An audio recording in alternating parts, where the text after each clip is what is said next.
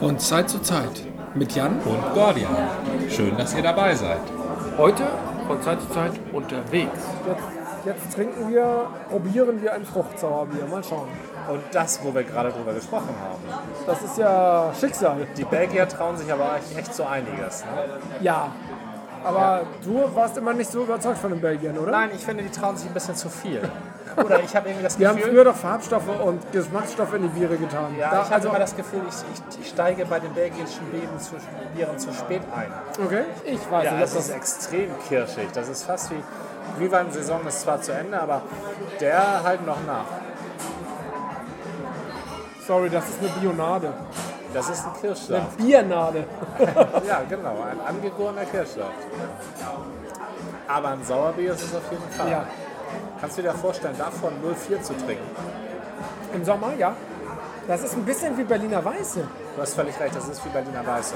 Ja. Genau wie Berliner Weiße. Nicht genau, aber das Also ist die rote, die rote Schuss Berliner Weiße. drin. Es gibt ja auch die grüne Berliner Weiße. Die nennen sie Waldmeister, aber das, was ich später als Waldmeister kennengelernt habe, war irgendwas anderes. War deutlich anders. Ich Also weiß noch, mein Onkel, mein Patenonkel und meine Eltern hatten früher noch so Humpen, diese Halbkugeln Ja. mit Stiel, Ja. wo man traditionell Berliner Weiße daraus trank. Und das haben die gerne Richtig. mal im Sommer gemacht. Obwohl mein, mein Vater ist überhaupt kein Biertrinker. Aber das, Das wurde damals zelebriert, Berliner Weiße. ja, 70er, ne? Ja, ja, ja, Ja, ja. gut. Also ja, Vielleicht auch 60er, aber da habe ich noch nicht gelebt. Nein, ich glaube ich, ich glaub eher in den 80ern, weil ich kann mich daran erinnern. An den Oh. 70er kann ich mich nicht so lebendig erinnern. Da, ich bin ja ein bisschen jünger als du. Ein Jahr. Ja, das ein Jahr, das ist Das ein macht es, entscheidendes das ist Jahr. das entscheidende Jahr. Ja. Ich komme deswegen auf die 70er, weil mein Onkel 1980 gestorben ist. War das dein Deswegen- U-Boot-Fahrer-Onkel? Genau. Der gar nicht mein leiblicher Onkel ist, sondern nur mein Patenonkel.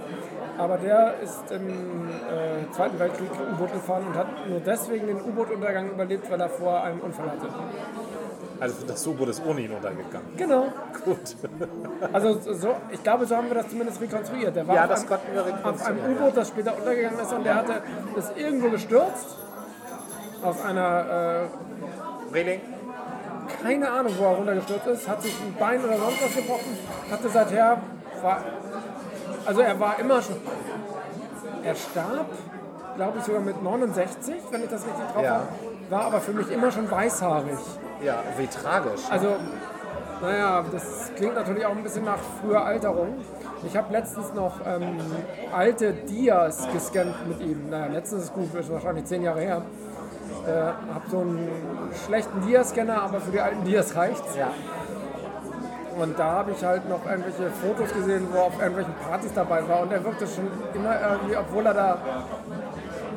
Meine Eltern oder Freunde sind heute auch in den. Nein, meine Eltern sind nicht mehr in den 60ern, die sind in den 70ern, 80ern. Ja. Und er wirkte damals älter als die jetzt. Wobei meine Eltern langsam gebrechlich werden. Also früher hat man sich auch früher hat man sich auch früher älter gemacht. Also früher, wir sind jetzt beide Ende unserer 40er Ja?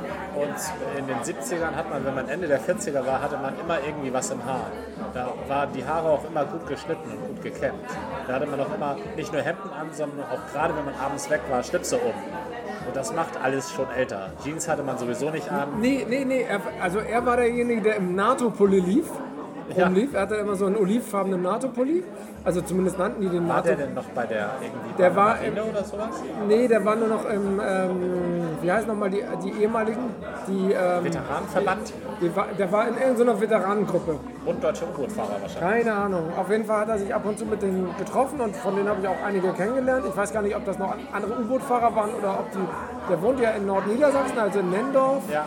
Und ähm, hatte dann öfter mal Treffen irgendwie weiter südlich und das ist ja, Ja. so für Militärgebiet. Und da waren halt einige, die er irgendwie aus, aus der Wehrmachtzeit letztendlich kannte. Ja. Oder er war vielleicht auch noch später in der Bundeswehr, das weiß ich gar nicht.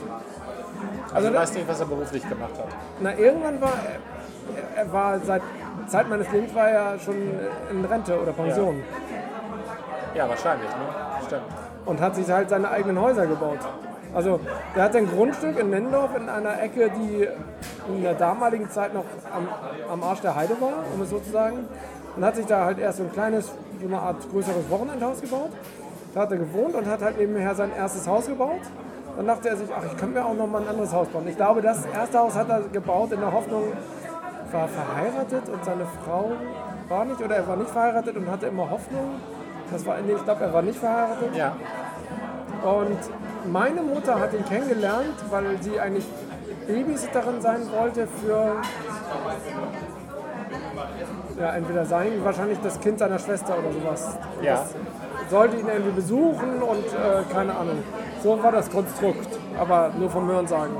Und dann ist es aber irgendwie ausgefallen und dann hat sie da sozusagen Haushaltshilfe gespielt. Ach, das ist ja auch cool. So als Ferienjob. Ja. Und äh, ja, die haben sich halt angefreundet und äh, das führte dazu, dass ich nachher äh, Patenkind von ihm wurde. Und er war echt, er war der, der coole Großvater, den ich nie hatte. Ja. Der Opa, mein Opa mütterlicherseits war halt schon tot, als ich geboren wurde. Und mein Opa väterlicherseits war halt in der DDR. Ja. Die konnten zwar leichter weg, aber ich habe in Erinnerung, der war nur ein oder zwei Mal da. Ja. Der war auch immer so ein bisschen strenger. Allerdings ist das in meiner Wahrnehmung, weil, weil, weil wahrscheinlich mein Onkel aus Lendorf, mein Patenonkel, äh, war. ja, der hat immer wie, wie die, der hat die Mainzelmännchen immer nachgemacht. Nein, die, doch, die Mainzelmännchen vom ZDF, die hat er immer nachgemacht. Das war der einzige Witz, an den ich mich en- entsinne.